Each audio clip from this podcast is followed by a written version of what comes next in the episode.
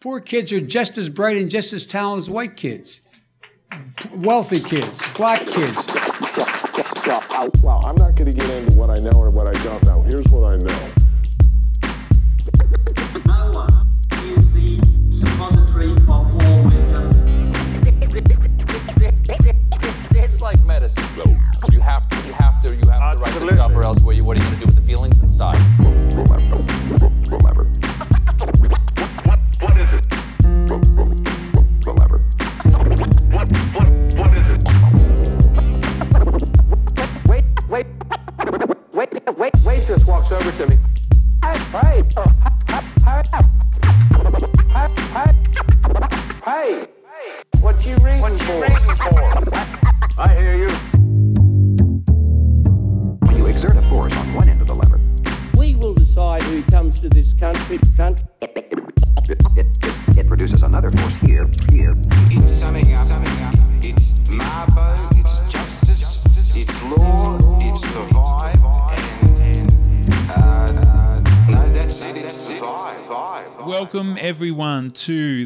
Latest episode of the Lever podcast. Thanks for tuning in. Uh, first of all, I just want to acknowledge that we are recording this on the stolen lands of the Wurundjeri, Boon Wurrung, and Woiwurrung people of the Kulin Nation, and uh, sovereignty was never ceded. That land is, was stolen land, always was, always will be Aboriginal land. Uh, yeah, really lucky to have in like two amazing people in my life. So Melanie, you would know everyone, audience, from several episodes of season one. Being just this is my ongoing mission to recruit Melanie to be my co-host in this thing, and just you know, if you like me, you'll love Melanie kind of vibe. Uh, so welcome, Mel- Melanie. Thank you, Luke. My feathers are suitably fluffed. Excellent, excellent. Um, I live to fluff. Corrie. I've always seen you as a bit of a fluffer. Totally. Off to the side guy. Uh, Corrie, thank you for coming. First time. First time. This is exciting. This is exciting for me because uh, I don't like make friends and meet people just to like have a good life anymore. I think this person will be awesome on my podcast, and this has really become my only criteria, as you know, because I won't fucking shut up about it to you, right? Right, yeah. well, congratulations. Finally made it. Got roped in. Yeah. Yeah, thank you so much. Thank you, both of you. So there's one concept for today, unlearning monogamy. Can each of you tell me a bit about why have those concepts been on your mind? How did we come to discuss them? And sort of what matters to you in those conversations or your own thoughts that you didn't have with me? well, for me, it's just a, been a progression, really, like as life has gone on. The interrogation of um, how I want to live my life and who I want to live my life with. It's just an exploration that has sort of led me down this path. And as a curious person, in terms of maybe biology, but also in terms of personality. So, and and I have a spirit of questioning normie norms. So, um, This is why we're friends. I guess that's why I've got a microphone in my hand. And Corrie, why aren't you just looking for a boyfriend that you can have like a short little limerence Hmm. period with, settle down, get married, be happy, have a house, have a car, have some kids, bam. Well, maybe I am. I don't know. I think that's part, that's part of the journey. Like, right. yeah, I think I want to create those agreements with the, the people that I welcome into my life as we go, not with expectation that that is going to be the way that it flows because Mm. people change and people's values evolve and the context shifts and you know one day you're working in the city and the next there's a fucking global pandemic and you can't see anybody in the flesh so if the whole world can change in an instant then you have to expect that relationships will too right Mm. I really, that really resonates with me. And I think that goes to the whole curiosity thing for me. So if I engage with somebody who is steadfastly of a particular opinion, regardless of what that is, that's inherently quite uninteresting to me Mm. uh, because where is the flexibility and the curiosity and the growth and the capacity to go on an adventure together? So if it's straight out, I, I just 100% don't do non monogamy. And actually, I'm kind of in that situation with a couple of lovers now. So maybe it's not that I would throw that out and haven't done, but also there's a finality to that. So it's sort of like, oh, okay, so this adventure is only going to go this far. That just got a little bit less interesting to me. Equally, if I was engaging with somebody who was like, yeah, no, can't do the swapsy sharesies thing, I'd be like, "Uh, well. Great sound effect. I love it. this isn't going to go too far or for too long. Which is quite limiting to potential. Yeah, uh, particularly with the setting that we've got. Like everything's up for grabs, and nobody can predict where this is going to lead to and with whom. For me, like like the lever's meant to be about like lived politics. So it's it's uh, not like boffiny policy shit on the TV that you're used to, and it's not um, academic, disconnected sort of high concepts. It's it's the lived experience of all of us normal folks just trying to do it every day. So, like for me, what's political about uh, non-monogamy or unlearning monogamy is just that notion that the way things are, like we learn and inherit all these ideas, a lot of familial stuff and a lot of stuff from our peers and our friends. That just just the notion of saying, uh, thanks for showing me that, but I'm actually not interested in that. I've thought about it and I've even tried it, and I'm really, I'm really not up for that. So I'm really glad if you're saying it works for you. That is fantastic, um, but I'm not into this. I believe there's some other ways that we can live and kind of connect with each other and stuff. Like Melanie, I want to ask you, like, is the way you reacted about those limitations and curiosity and possibilities have you always been that way or is it other elements that that made you prioritize differently I wonder sometimes how much of your upbringing plays into this. And actually, I was listening to this really interesting uh, podcast by um, the host is, I think her name's Krista Tippett or something like that. And only got sort of about 10 minutes in, but she was interviewing this psychologist, and his area of expertise is sort of cellular trauma. And what he was saying, and particularly with a race lens to it, we have intercellular kind of intergenerational trauma potentially that energetically resides within us. It's almost like an imbibing of energy based on somebody's values or lived experience with whom we hold very dear. You call it family traits. I call it intergenerational trauma. Mm, mm, mm. So, so what like the preferences are? Yeah, yeah, and your value set. Mm, A- And, so, to go back to your question, uh, having been a child of a very dysfunctional relationship of of my parents, maybe, and in all likelihood, that planted a seed that this this marriage business, this monogamy marriage business, which I saw with my very own eyes, ended in affairs and divorce and just the worst kind of chaos. Maybe I want to find something o- other than that because that doesn't look very good from my vantage point. Do you think like the kink community is like mainly full of divor- like children of divorced parents? Well, we Like, need a that- study on this. I mean, it's so fascinating, isn't it? Mm. So perhaps that's where it started. Well, if nothing else, like I think I've only had five big love relationships, but I actually feel like I've had 105. So the memory of past gener- maybe that does ring a bell. That might explain why I'm so tired.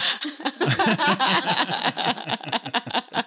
don't know. I don't know. Where does it start for for you? Like, wh- why why are you not just swallowing the pill? Why are you not running with the herd? Hashtag the good wife. Uh, I always tell Luke that I'm uh, being pigeonholed as being, like in past relationships, as being quite wifely and like this good wife persona.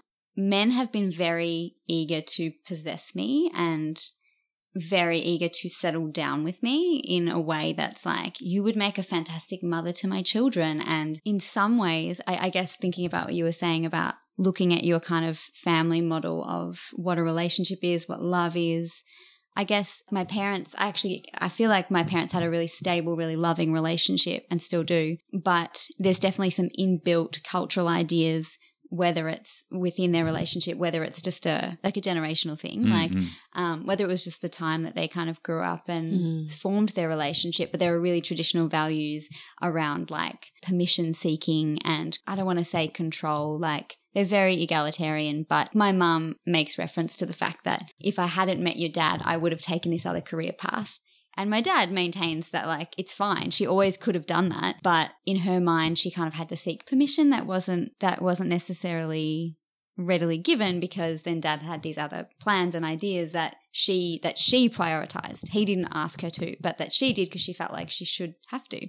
And I think that has been that behavior carried into my life and I conveyed that that's the person that I was and so I set up that relationship dynamic within some quite serious relationships in my life and I fucking hated it. I was like Mm. I found myself in this very like these very dependable, very recognizable relationship structures that also were incredibly stifling. And I reached this point in my late 20s where I was like, I don't fucking know myself at all.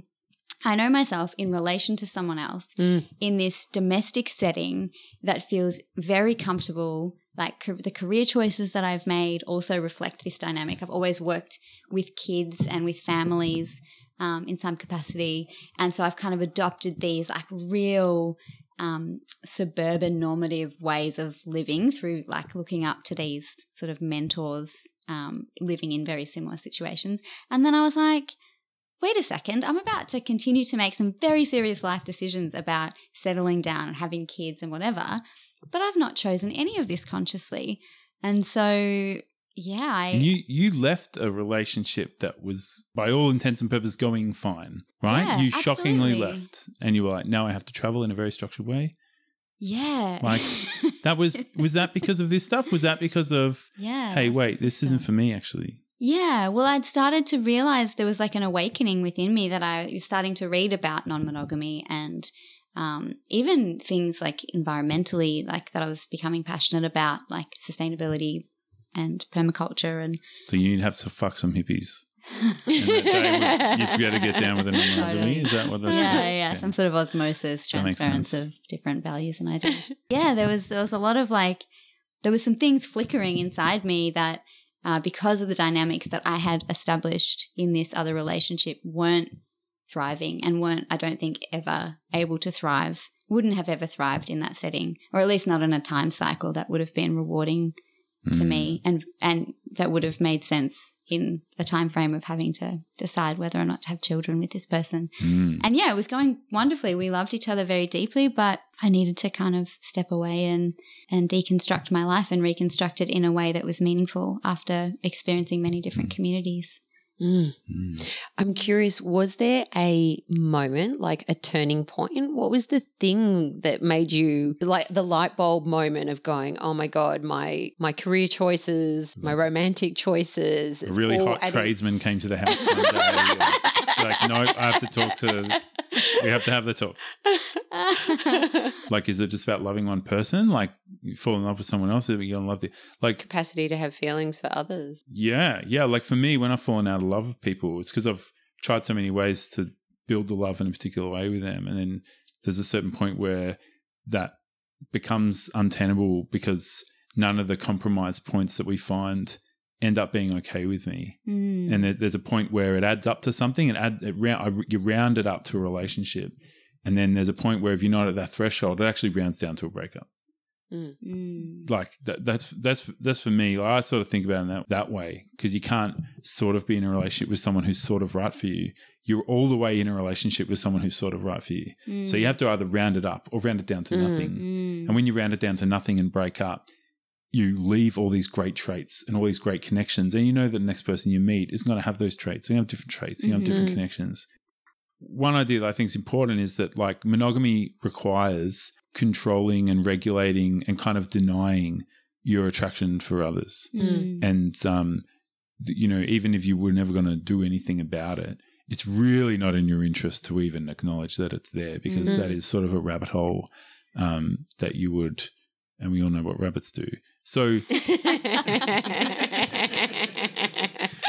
Don't mention the rabbit.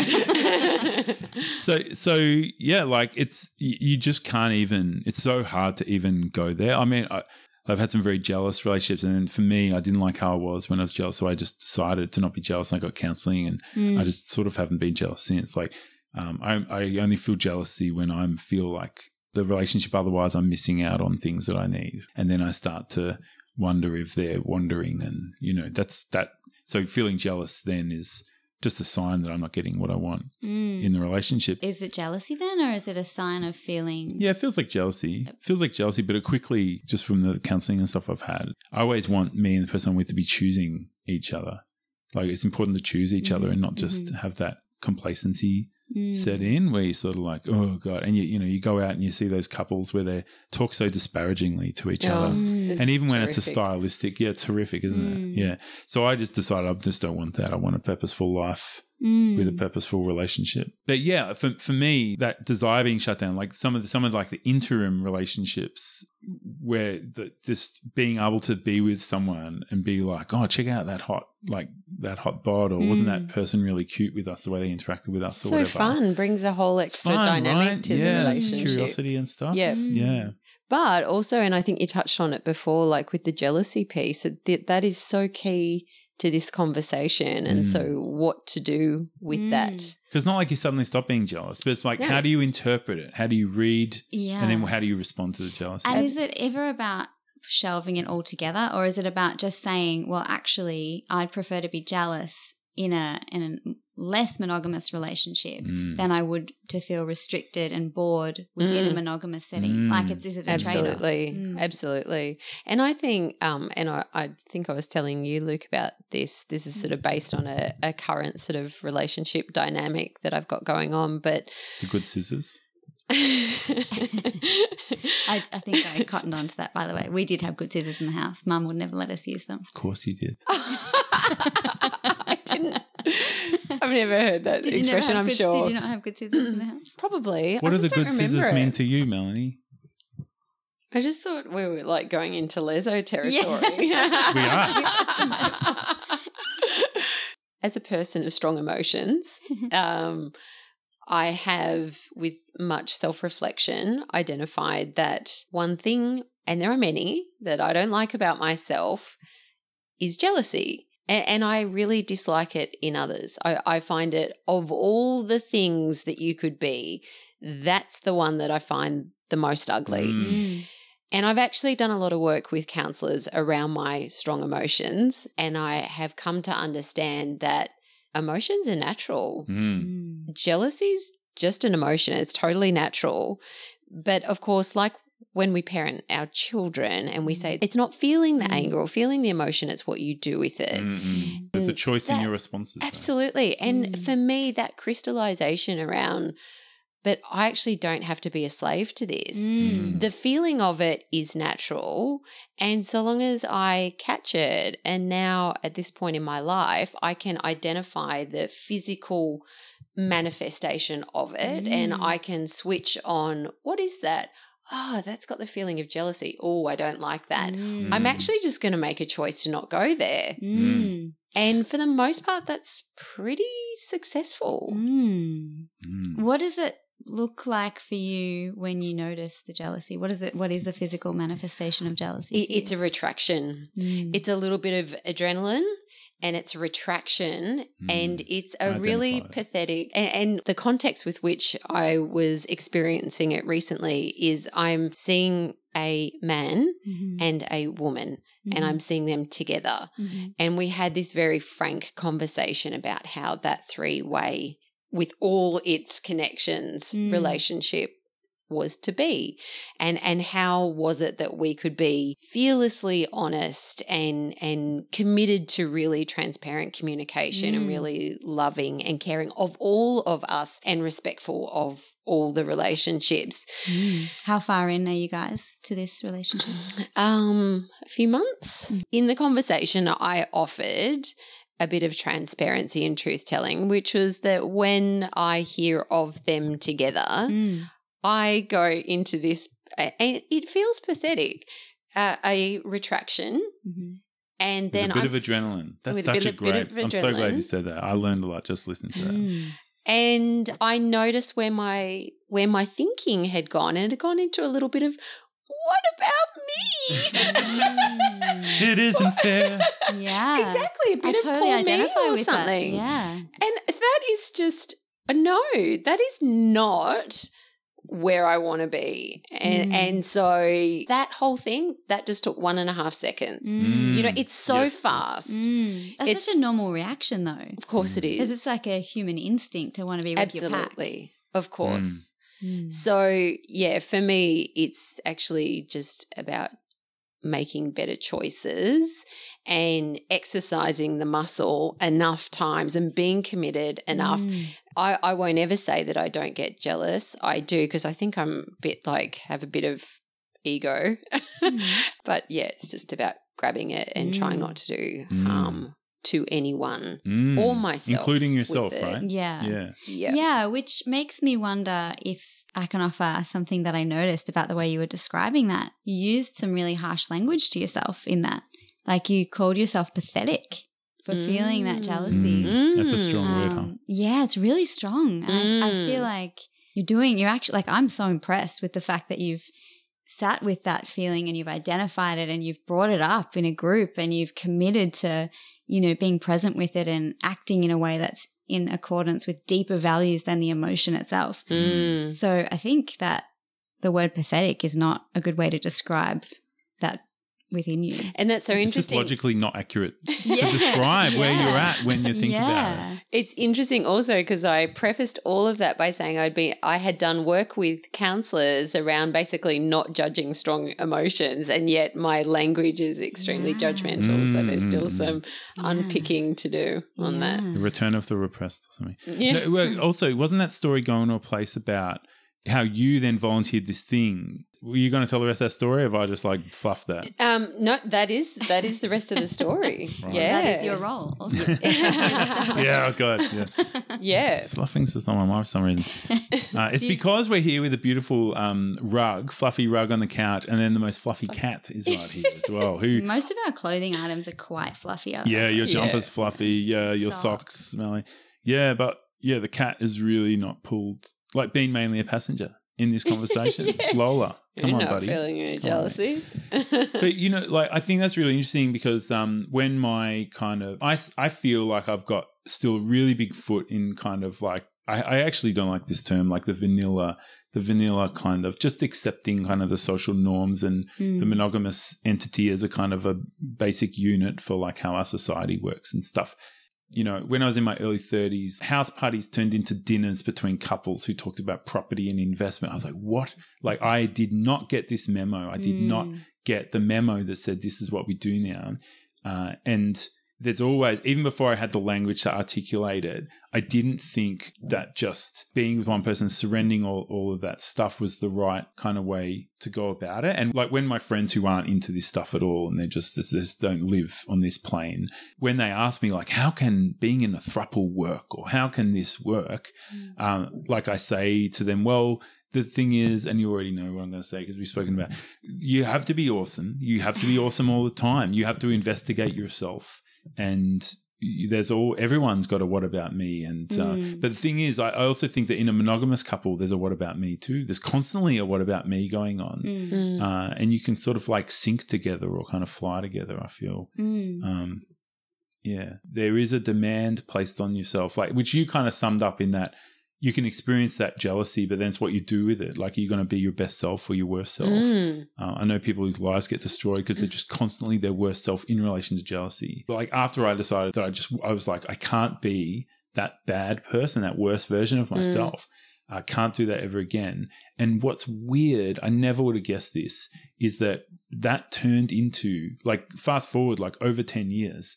And that actually turned into like a weird kink where I actually literally enjoy seeing my partner be with someone else. That that's Mm. not just a okay, well I'll just like put these noise cancelling headphones on and uh, get some. No, it's it's actually something, and it's like wow, that's just so interesting and Mm. and exciting. You know, when there's that trust and everything, when all the good vibes are there. I would hate to have not experienced that, Mm. but I could have easily if I just reacted to that jealous moment differently and not sort of Mm. develop, decided to develop myself and be my best self. Mm. Was that a conscious choice that you made to flip your perception around your the idea of your partner being with someone else as being a threat, which is what jealousy is? Yes, yes. It- Well, that's how I Mm, connect with jealousy. Yes. Mm. Um, a threat, right? Yeah, was that a conscious choice to, to saying to say jealousy? It was like holding myself accountable, like under no more circumstance, under no circumstances Yeah, is it acceptable for me to act off my jealousy like this. And so, what was that point that you realized you actually took pleasure in your partner being with someone else? Was so yeah, it- have to fast forward Mm. way along, and then just I think a partner's just saying, "Oh, this is really great and everything. There's nothing wrong, but I kind of want to see like someone else," and being like, "Oh, okay," and then just I think it was a long distance relationship. I think, Mm. and that person was way younger than me, and I was like, "Well." That's cool. You just do it. Like I'm old. I don't care. I've done heaps of this shit. You you're still young. Like go on, go and do it. Mm. So it came from first generosity. First generosity, like we've talked about this, Corrie. If if I really love you, like if you love them, set them free. You know, Mm. it's like, oh, I really love you. I can't wait to put you on my mantelpiece or show you to Mhm. my friends and parents. Mm. Um, and if you really love someone, then you want them to be happy and Mm. fulfilled. And if they have those desires or fantasies and you can make Mm. that happen, make it happen Mm. make it Mm. happen. And uh, I don't think that's right, but that's how I need to live. That's how I Mm. need to be. So I'm sure there's a lot of alternatives out there. And I'm not, I don't want to like shit on anyone. I would never shit on anyone out there just doing it differently, saying because of the way I'm made, I have to be like this. Like, I respect that. No, but that's a big leap, though. Even so, like, so you've kind Mm. of laid out a couple of stepping stones there of like jealousy to generosity, or jealousy to accountability to generosity. Yes, the accountability but so that's important. still a big leap from generosity to pleasure. But then the gen, yeah, exactly. So the gap there, that's such a good question. The generosity for the, from there changes because then it's like, okay, well, what do you need to feel safe? I'm like, well, how about this? How about this? And then it's wait, like, wait, wait. She asked you, "What do you need?" to feel yeah, safe?" yeah. But then it's like, well, what do I need? Maybe, maybe you can tell me all about it. Well, we kind Yeah. of, you know, like, Mm. like, After she was with and it's someone like, ooh, no, no, ma- uh, leading up to or after, I'm not sure, Mm. but just having a discovery, and I think that comes back to your curiosity word, which might be Mm. like the word of the conversation. Mm. That, that, yeah, it's like, oh, I didn't know this, but actually, I've discovered. I've discovered something, which Mm. is that Mm. actually that's hot. It's really hot. Mm. Like, Mm. and I would still feel jealous, and it wouldn't be hot if uh, if I was feeling like my partner was neglecting me anyway. But Mm. but even then, like if, if if my partner's neglecting me, and I've been in some monogamous relationships where my partner neglects me, it also feels shit. It also feels bad. But I notice now that the only time I would ever have that jealous feeling, which you described so well, Mel, is when when other things are bad. So it's really a sign that other things are bad. Like for Mm. example, if I get angry now, I think, oh, I'm scared of something. I'm worried. I'm really stressed and anxious. So, so the so it's not that I don't feel anger. I do, but when I feel anger, I just think, oh no, that's immediately something else. That's Mm. immediately a fear I have or an or an anxiety I have. Mm. And it's the same thing. So I might still feel jealousy, but I just think, oh, how am I not getting what I want from my partner? When I'm getting what I want from my partner, I don't feel jealous. I, I celebrate their Oh, sexuality, exactly. whether it's with Yeah. me or someone else. And the idea that it's not just about, well, actually, now you being with someone else is performative for me, but it's like, actually, I really insist on your right to have connections with other people. And if you don't want to tell me, that's fine because it's actually your business. Mm. I'm not trying to possess, like, go back to your possession Mm. comment, which really gave me chills Mm. uh, when you said that because um, it was uh, it was like there are ways to show that you don't want to possess your partner. And i think like as a, a male with a lot of privilege like i gain so much by deconstructing those sort of gender power elements. And one of those ways is to say hey that's you you and your thing. You know you, the sex you had before you met me the, se- the sexual attraction that you feel that's actually not to do with me that is your business. I'll give you that space. And even if that would be a challenge even if that would bring up my insecurities and stuff it's all just a challenge to be awesome it's all an opportunity to be Mm. awesome Uh, i Mm. want to be awesome i want to be around other people who can be awesome and if you're Mm. going to be in like if you're going to be in a non-monogamous agreement and there's so many different ways to do it and the podcast can't be long enough for it you have to find a way to be you want to be awesome but everyone wants to have an awesome life so why not Mm. What's the opposite of that awesomeness? Is it complacency? I think it's jealousy. I'm isn't it? It could be jealousy. I'm not judging anyone else out there I'm just going to say for myself when I'm in that place, Hmm. it's um, laziness and fearfulness. Mm. It's when I've been in those relationships and kind of holding on too tight, or yeah, it's it's it's laziness because I'm I'm busy with other stuff and I'm and and then it's complacency and the, and fearful. I'm fearful about it, Mm. and I think a lot of people in those relationships telling themselves they buoy each other up and make them feel better, Mm. but actually dragging each other down a lot. You see it at parties all the time. Mm. Totally. What were, what were you going to say? Well, I was just going to, I guess, call out that there's a utilitarian aspect to complacency Mm-hmm. where you can set up a dynamic within a monogamous or any other kind of relationship or any Mm. kind of structure that allows, affords you the freedom to not be present all the time. Mm. That Mm. Yes, kind of yes. sets you up for success in other areas of your life. Mm-mm. So you can sort of be, I guess, mildly neglectful of a structure that's humming along well Mm. Mm. in order to free up your creative brain or your presence and your energy and redirect it in other areas. Yes, You know, yes, Mm. But when that's mutual consent based, great. Mm. Like two people who just have low sex drives get together and they consent to that and they say, yeah, cool. I think that's Mm. awesome. yeah. Oh, sorry. What was your example going to be? What I was going to give the example of um, for a utilitarian structure that that empowers other areas or frees up energy in other areas of life Mm. is I think back personally to a period in my life where I was moving around a lot. I was moving to, from house to house. I was subletting. I was traveling. There was a fundamental structure in my life that was unstable. And so, so much of my energy was going to finding new accommodation and making sure it was in the right neighborhood and thinking about proximity to other things that I needed it to, to close to work and whatever. Um, and that was fun and it kept things fresh, but it it meant that Mm. I never was freed up mentally to focus on other projects in my life. That was Mm. always my focus. Mm. And sometimes that's how I feel about non monogamy is that there's always time consuming, energy consuming, Mm. emotional consuming, emotionally consuming projects Mm. in play. Mm. And while that's exciting and while that is a challenge to be awesome and to not be complacent, because if you want to honor those relationships, those multiple threads in your life, you have to be on the ball, you have to stay present. Mm. Um, it also, right? yeah, it's also demanding. And so there are times in my life that I really prefer to have a closed monogamous relationship that has a Mm. momentum of its own. And I liken that to the stability that I have currently in my house, where, you know, I've moved back from a bunch of years and years of traveling and moving around. I finally signed my name on a lease and I have now almost ticked over a year in this place. Having a stable place to live has allowed me to make really purposeful career choices that have led to um, two new uh, communities opening up to me um, work wise and um, building more meaningful relationships with the people around me and making investments in kind of longer term initiatives like like launching my own business which is on the Mhm. horizon in the next Mhm. 12 months i never would have had the energy to think about let alone do these things if i was still bouncing around from place to place to place. So i think that there are there's a certain headspace that's afforded um, when you're not trying to be awesome all the time. And that can be really nice. It's like pulling on your favorite pair of sweatpants and just being Mm. cool with Yeah. them being not awesome, you know? That So- resonates so strongly for me. And Mm. and that's why I said to Luke before we started recording, like I'm just bound to be full of contrast and I am bound to do lots of Mm. contradictory kind of commentary because of exactly what you just said then depending on what's going on in my life, depending on where my priorities are, and depending on, you know, what's falling apart or, you know, um, how I'm expending, you know, my time and my energy and my care really correlates to.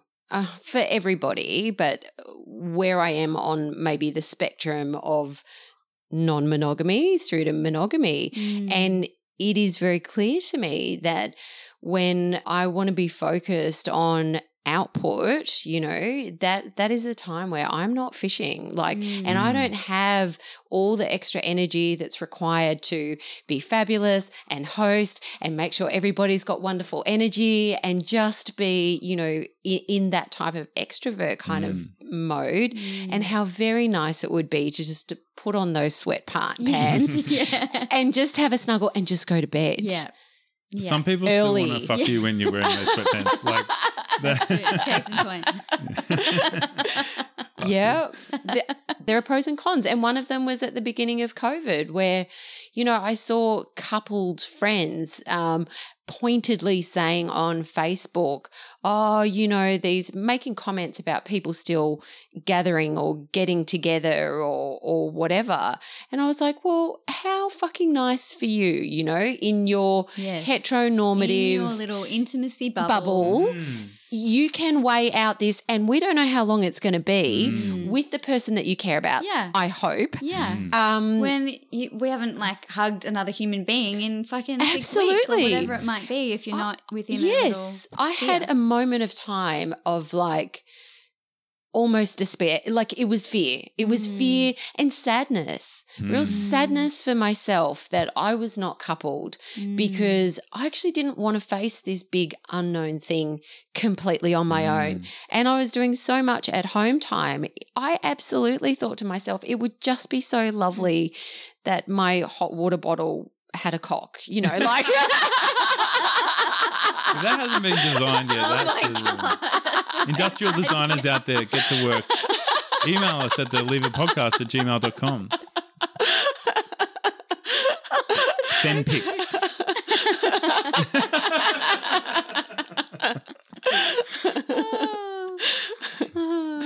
And ideally would like bring you a cuppa in bed as well. Oh, Like, absolutely. Yeah, absolutely. one.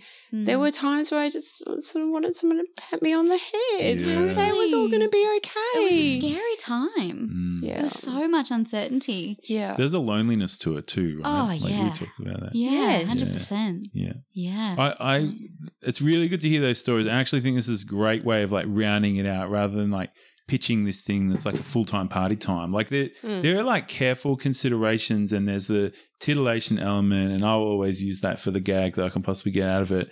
But but there, there is a kind of a I, I don't do like the D and M non monogamy philosophy. I, I don't talk the language of polyamory very much. I try to tell people that I'm with what I want and and ask them and find out from them what they want and give it to Mm. them and not couch it in like an easy accessible language but i know a lot of people are comfortable with that what i loved hearing about that from both of you is like it sort of reminded me that when i haven't been like before i was in a thruple for like several months i i felt so on the shelf like I haven't talked about much, but listeners know that I've had a disability and it's taken away my ability to walk and it's taken away my ability to sort of have a normal life. And it's sort of come and came and went, you know, over over the years. Mm. I've often thought, well, I've done so many unique, weird things. Part of that is my, my sex life being super weird. And what a relief because lots of people with every privilege in the world have just not had those experiences. So if now I have to hang it up, so to speak, I can. I, I can. I'm, I'm grateful. I'm really grateful and um, appreciative.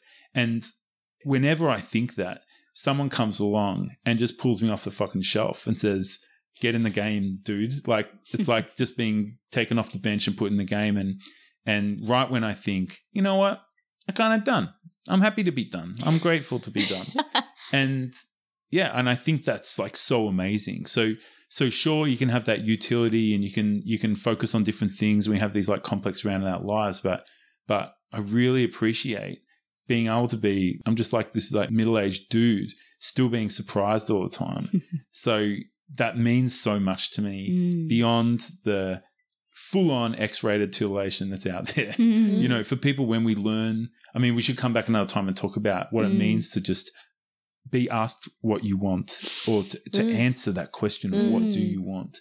Uh, that's that's a very powerful thing. Mm, Mm. 100%. I think, I don't know if this is going to be another episode worth of stuff, but um, what you said just now kind of reminded me of that theory. If, if you guys heard of the edge of chaos, is that what it's called? Mm. The edge of chaos? Sounds familiar. Keep going. does sound It's like my like- last 35 years. um, it is the acknowledgement that any thriving system, whether it's an organism or a collective of organisms or um, larger structures in the Mm. world, they have a certain balance. Maximum. Um, Is it? No, not like a. It doesn't like you thinking about like critical mass of groups of people. Yeah, I think I was starting to go down that path. Mm, it's not so much that as a as a level of chaos that's needed to um, produce a a balance between um, it's like for living systems to thrive there Mhm. has to be a balance between chaos and stability Yes, right. because to introduce elements of chaos to an otherwise stable system Mm. means that the system's integrity is tested Mm. in all the right ways and it allows things to be constantly vibrant and alive Mm. and the way that you just described luke feeling excited by you know constantly being surprised like Mm. that that's a level of kind of awareness or a level of awakeness i guess Yes, yes. that you experience from constantly re- renegotiating your relationship boundaries Mm, mm. i think it's interesting because for you you know within your organism you have a high need for chaos Mm, to thrive mm, but mm, I mm. think for other people and at other points in time, and potentially for you at points in time as well, maybe that kind of chaos versus stability slider moves along that Mm, scale. mm, mm, mm. Um, and I think we all experience those ebbs and flows, but there's potentially some kind of inbuilt natural tendencies as well that mean that some people really thrive in uh, with a lot less negotiation. You know? Mm. Mm, Interesting. The- Yeah. You mentioned the blue pill and the red Mm. pill before, right? Mm. Like buying it, buying it, Mm. going, oh yeah, that's cool, and and otherwise taking the pill that's like Mm. you're about to find out this is all a big artifice, right? Mm. In the Matrix, when they do go and plug themselves back into the Matrix, having kind of taken the pill, and Mm. They come back with superpowers. like they come back flipping off walls and going into like slow mo and shit, right? Like life just gets more interesting, and they're Mm. introducing a chaotic system testing element Mm. back into the program. I guess that's happening with indi- individuals. Like I feel Mm. that happening with me, Mhm. but uh, I don't know. We're all doing that. Well, yeah, I mean, I don't like the heroism of that. It makes me embarrassed. But Really? oh yeah, It's just who you are. hey, someone's got to do it. hey, but that maybe thing's not going to fuck itself. but if it does, that is also an ethical of choice. course. yeah, yeah. to your point, Mel, about like your frame of mind and your time of like where you're at in life, I agree with you that like I'm up for different relationship structures at different times. Like sometimes that stability and kind of ability to just let something go and have its own take on its own life is more important to me than the excitement and the fun and the Mm. constant negotiation. Well, when you start your business, I think you should try to time that with having as many lovers as possible because that is basically a free internship program of people willing to do shit for your business. I mean, that's wow, just yeah. that's just like a fucking horse and carriage for me. Like Nailed that it. goes together. Are you offering? yeah, I am. Great. Yeah. Can I ask you the question about how your jealousy thread was resolved? yeah. Yeah. Um, so I find it really interesting that you um, kind of got together with your partners and intentionally went into this deep into this subject of jealousy and you know really have this goal for yourself that you want to acknowledge the feeling as it comes up and choose how to react to it. And I'm curious to know whether there was a resolution in that conversation with those partners or where how it ended up. Mm, there definitely wasn't a resolution within the conversation at the time. And it would be true to say that my memory is somewhat hampered by the two bottles of wine that I drank in order to get through that conversation. Classic. Yeah. Tension released. um, overall, and a month later, what I would say is that the airing of our respective points of views or dirty laundries or how whatever lens and Mm. however you want to articulate that has definitely released what was starting to be bubbles of um, second guessing, you know, energy gone wrong, Mm. things like that. So it has definitely cleared the air. There were some very simple and obvious articulations around around how we would communicate and on what platform we would communicate Mm. and even in terms of really obvious things like it would not be acceptable that if say we'd arrange for the three of us to meet up if you cancelled that but then later on contacted one of Ah. you know like so there were some that's- articulations like that which i i think are kind of obvious but Mm. also I'm really pleased that we know that, and I don't think that anyone would do that. But Mm. but now that we've said that, we're all very clear that Because that's it makes a sense that that could wanna that would be a reasonable fear. Mm. There'll be, re- be Mm, like, well, that could happen. We all have multiple Google calendars. yeah, but, and- but in this greenfield space where it's like, well, everything's up for negotiation, Mm. then you know maybe those sorts of dynamics are too. Like, I think Mm. it's really wise of you to to call out that even though this might sound like an obvious thing, actually. It's an assumption, even though it's an obvious one. So let's call it out there, put it out there, and say, do we all agree that this is against our values? Mm. Yes, yes. Mm. Yeah. Yeah, and I think with this sort of stuff, it's it's an evolution. So that's sort of wave one, and actually off the back of that landing quite well, I did propose that actually we did one night a month where sex is off the table because that can be so complicating. Can be. Maybe isn't always. And actually, one of um, my lovers completely disagreed with that. But um, the proposal was we actually get along so well as friends, and this airing and sharing is so healthy for us. Maybe that's a thing that we might consider committing to. Mm, cool. Monthly. Like a relationship stand up. Yeah. That's awesome. I actually have to confess to bringing in, uh, I'm a real, in some ways, like, yeah, it's total like systems Designer. nerd.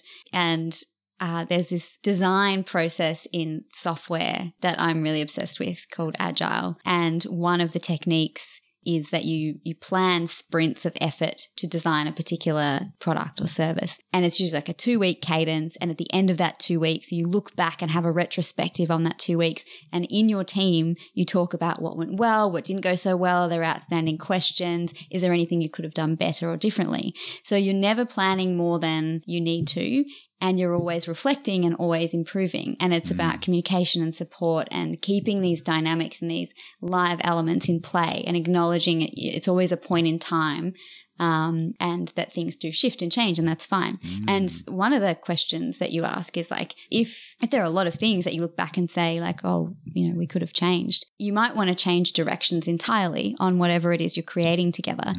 And so when I think about this in terms of relationships, I see the value in regularly um, checking in and also reflecting on the past and thinking, are there any major elements that stand out to me as triggers to redirect the entire flow of what we're putting together here. And in one of my past relationships, I actually, two of my past relationships, I implemented um, fortnightly retros. I love That is it. super yeah, Corrie. it was so That's nerdy and it was great, I think. And one of them was like a lot more sensitive than the other and had like a whole nickname. There's all these listeners out there going, "Oh, I did that." Yeah, I guarantee. and a lot of other ones being like, I would never date that girl, which is so fine. uh, yeah, so I, I think that's great that you want to. The, the stand up reference was also a part of the same um, system, the same kind of. I agile think that sounds fantastic. Mm, Really helpful for a dynamic relationship in uncertain times. Yeah, Mm. yeah. I agree. Um, creating space to have those conversations independent of any particular issue seems to be really important because if something's niggling away at you, you always know you have a chance to raise it, Mm. right? As Mm. opposed to it just being in your mind and it's Mhm. like an incomplete item on your to do list that you're like, Mm. oh, I've got to raise this and how am I going to raise it? What's the format? And I don't want to spoil this romantic evening we're Oh, having together. And exactly. and it's, yeah, the idea of like, no, like, let's just have a night where it's not about sex, it's just about communication. Yeah. It's so beautiful. You're creating this point in time to just check in. Yeah. Yeah. So to be continued. Yeah. yeah. Have you had the first session yet or no? First, like, we had. Well, you didn't haven't. agree. One of the lovers said no, right? Uh, well, was like vehemently opposed. Was that? Um, n- not vehemently, but did reject Mm. the Yeah, need okay. for. Mhm. Um, she didn't see the sex as being a complicating factor. So Ah. happy to have the catch ups, Ah. but it didn't need to be separated uh, Mhm, mhm. so Okay. clearly from Mm, you know any kind of sexual yeah. interaction. I, I Okay. think also like uh, having this be a constant, like a series of. I mean, it does sound exhausting if you put it in like let's make our whole relationship for years a series of sprints. Be like, whoa, whoa.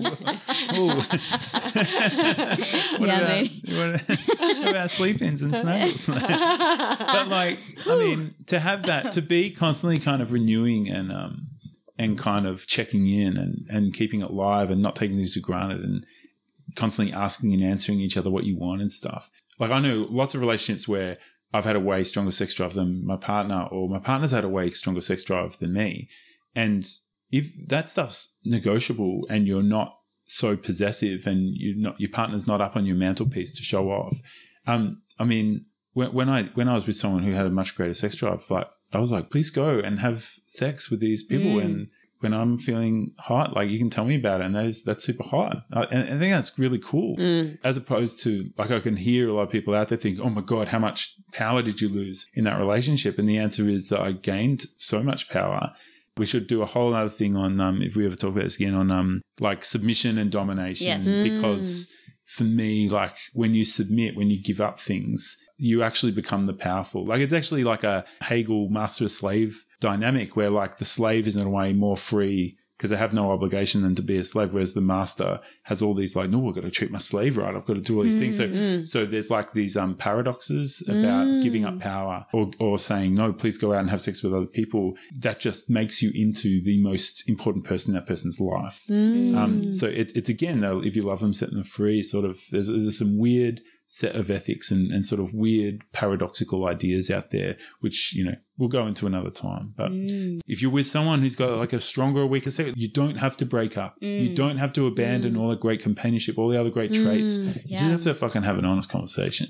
Mm. That's what you need to do, and, and keep having that honest conversation Mm. because you know you want to hang on to that thing that it's a, the relationship doesn't have to round down to nothing Mm. Mm. if you're willing to really negotiate and ask and answer what you want. Mm. What do you think? I love it. I think the continuity aspect of non monogamy is something that I find really beautiful Mm. because whether it's a difference in sexual needs or emotional needs or communication in a monogamous situation, if one person doesn't fulfill all those needs, Mm. Then you have to end that relationship and move on to the next Mm-hmm. the next thing, the next person, um, in the hope that that person will meet those Yes. needs. And then Yes. the norm is that many people probably don't. Like I don't know how many exes, like monogamous exes, you guys speak to still or have ex- friendships with. I don't have a lot of. Um, I'd say it's about You have 50 to move 50. on. you have to move on, yeah. Right, yeah. Um, whereas, you know, not only can you in a in a non-monogamous setting um, continue those friendships, but also you can have multiple lovers who Mm. all share different interests and needs. It I almost am in touch with them, and they express mainly relief. Melanie. it seems impossible, uh, highly unlikely that one person could serve all your needs and Mhm. all your interests What are the Yeah. fucking over a lifetime. Oh, but you just haven't found the right one yet. Oh, well, I'll just have to keep on looking. And as a then. woman, there is that's one, on you. yeah, Yeah. and there is one person out there for you. So it must just be because. But don't I try too many or you'll I've be a slut. goods. oh Yes, yeah, yes, yeah. So many Or maybe it's because we're for that, over Dan. thirty. It's probably because we're over thirty. Try over Yeah. 40. Yeah, so much bullshit in that, Off right? to the I spinster mean, shelf for me. I, I mean, we could do an episode just breaking all of that shit down because I think the Oh, way yeah. the way men and women can do and should interact with all that sort of fucked up over regulation and Mm. and repression of like female Mm. sexuality and women's Mm. choices.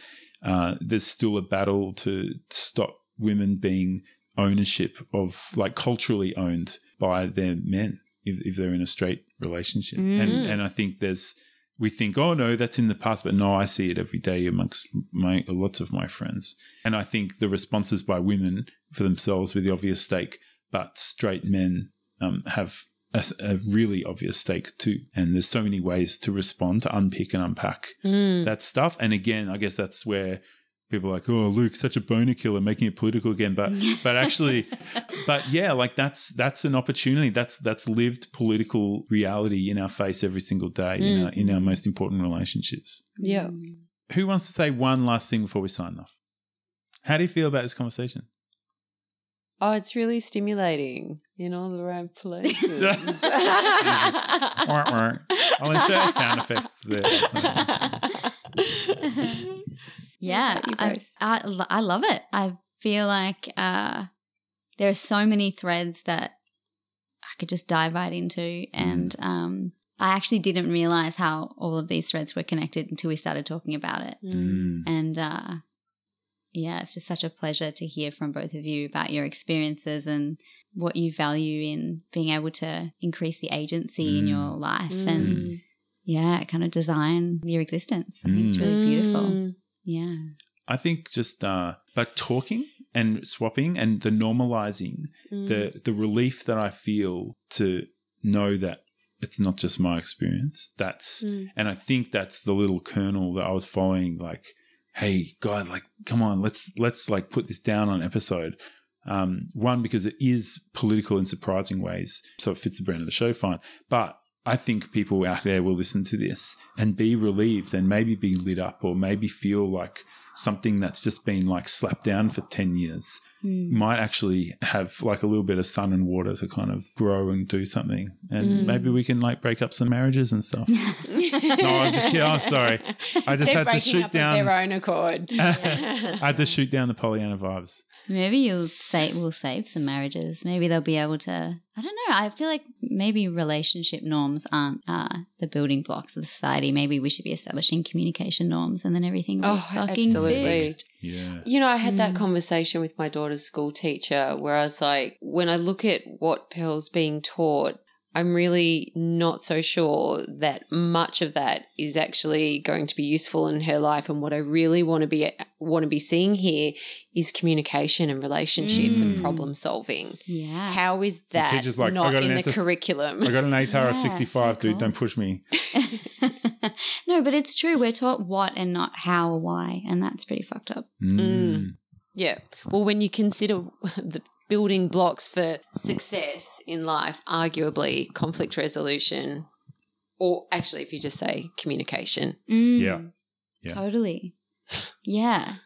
I feel like in our Western culture, we have this idea that we have to know facts. And actually, if we just have mechanisms for processing facts, we're way better off because the facts Mm. always change. Mm. So if we have ways to respond to our context, namely communication, if we're talking about interrelational contexts with other humans, then it's okay. We'll figure it out. We'll, we'll learn what we need to do, learn what we need to know based on h- where we find ourselves. Mm. But if we're learning all of this shit out of context, like, I don't know, dates and names and, Mm. uh, Imagine if people left high school knowing how to split the bills with their housemates and communicate properly. Like, Yeah, how like much better diffu- off would like- everyone be? and like diffuse, diffuse an argument or Yeah. like, you Mm. know, uh, Nonviolent communication. Hundred percent, Yeah. yeah. Yeah. or deploying really dirty jokes. comedy. Imagine Comedy. if comedy was taught in schools. Mm, Imagine mm. how much happier people would be. Well, this is why I went from general elections to a podcast. Like, literally. Literally. Gross na- national happiness. That's it. yeah, that's right. The Our metrics happening. are all wrong. Mm. Mm. Melanie, last thought? Well, maybe I just want to share one thing that um, really helped me understand the longevity of relationships and therefore why monogamy is bullshit. Mhm. Mm, Yeah. ah, yeah. This didn't come early on in the piece. This came uh, two years ago when I was uh, away in an ashram and I met a wonderful man who, who became a lover. And his specialty, he's a I think he's like a transcendental therapist, and his specialty is around gender and relationships and sex and sexuality. He's written four books, he's very well known in his part of the world on this topic. And he does this great fusion of the science and sort of the emotions and cultural and cultural norms and whatever Mm. and fuses that for an understanding. So what he says is that if you go back to cave people time, you know, from 0 to 9 months, really that's the that's the baby creation kind of phase and it's marked in the body by an elevation of cortisol, an elevation of everything in your body. Your body is absolutely Mm. pumping and that's that in love phase that we go through where we can't stop Mm. We can't stop thinking of the other, we can't stop fucking the other. Well, the reason we can't stop fucking the other is because we've got all these elevated kind of feelings and There's emotions kinda and chemicals. and- Evolutionary psychology angle of Yeah, why yeah. we, of how to interpret our culture of what we do. Mm. Yes. We're being driven together to create a new life. Absolutely. Mm, mm, mm. So we get to sort of nine months, and now we have a baby, obviously. um, enter phase two. Phase two is from you know nine months to about three years. Uh, in cave cave man and woman world, the young still can't walk, or or as as the years go by, is in its infancy of walking, Mm. so it still needs a lot of protection. Mm. Can't So- survive on its own. Can't You've got to survive on band its own, and it needs the two parents, one to be mothering, looking after, and the other one to be going and getting the food and doing the protecting and whatever. It's very heteronormative, but yes. And it's it is yes, um, it is it is marked by a much lower. It's a huge drop in adrenaline. It's a huge drop in um, or chemically everything in the body, but not down to normal, but just a lot, lot, lot less than it's like the that first COVID stage. shutdown, high stakes, but really boring. Yes, yes. And then when we get to But lovely. You're still But love- enjoying it. Yeah, yeah, still, Yeah. still uh, purposeful, and uh, you're still getting some loves Mm. happening. Yeah. And then when we hit three years, really, unless there is some um, sort of frontal lobe strategic uh, planning and and decision making about being together, um, from a chemical perspective, you're down to like nothing. You actually don't have anything elevated chemically inside you to dictate that you have heightened level of feeling towards this person. Mm. They're the same as the cat or the chair or the whatever. But if you have a greater purpose Or a second baby. or, well, or a second baby, yes, Classic. quite. Yo. Um, and for me, that really helped me to understand when I looked at my relationships where a lot of the the big kind of cracks happened, and also where the guilt and shame that I would feel around about that year point where I realized I actually didn't want to have sex with my new lover twice a day, every day, Mm. all the days and weeks of the they year. new to you anymore. Well, well, they weren't, and I felt really bad about that. I felt like there Mm. was maybe something wrong with me. Why? Why don't I have a sex drive anymore? Is this Mm. something? Have I have I lost my sex? drive? What what what what have I done, and what can I Mm. do to go back to normal? Yeah, no, no, nothing is the Mm. answer. Yeah, nothing. you are normal for I'm feeling that totally way. normal. Yeah. And and that three year point is a real sort of clear one in many of the relationships where it, it just completely implodes Mm. or there's a bit of a recommitment. We like slog it out to about seven years and then there's another one and so on and so forth. Mm. Yeah. So that's been like deeply interrupted by contraception then. Yeah. Contraception Yep. across the board Yep. Massively decreases the amount of people like massively extends those timeframes out and puts people maybe out of whack with Yeah, their so- so evolutionary does brain. Not to mention the actual hormonal disruption that comes with those contraceptions. That's a woman's people problem. I don't have to think about that. I want a male contraception out there. Like, send it to me. So do I. yeah. Yeah, So do too. I. Just a well placed kick in the nuts, Mm. maybe. But also, like when you consider the role of the church in that, like how dysfunctional it Oh, is to have had that structure sitting over what what what the chemistry and the normal That's like the flow of hole the relationships sheet. might It's be. literally hole in the sheet. Like, that's religion and sexuality. Mm. There's a What sheet religion up. is that? All of the religions, but I think Christianity, they literally put a sheet up. There's a hole in the sheet. There's Mm. still like and you impregnate. there's still religious sects that I love that it's called sects. Yeah. um, that that say that that's how people have to have sex.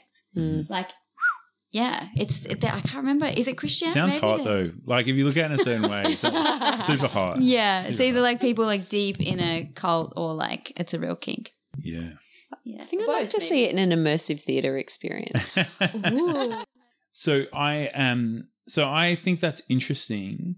I think my my gayness makes no fucking sense in terms of evolutionary psychology. So I think it's interesting. I always think these frameworks and ideas are super interesting, Mm. but the truth value, I'm like, well, that is all very well. And I'm sure like Steven Pinker and those dudes like have an answer for this stuff. But yeah, it does like it, I find it massively triggering Um, also, because I think those things, you go, oh well, we're out of that limerence period, so so now I can actually use that as a reason to kind of like just drop the fucking ball and put on for fifty pounds and Mm. sort of stop giving a shit and stop Mm. sort of being attentive to my lover and stuff. Mm.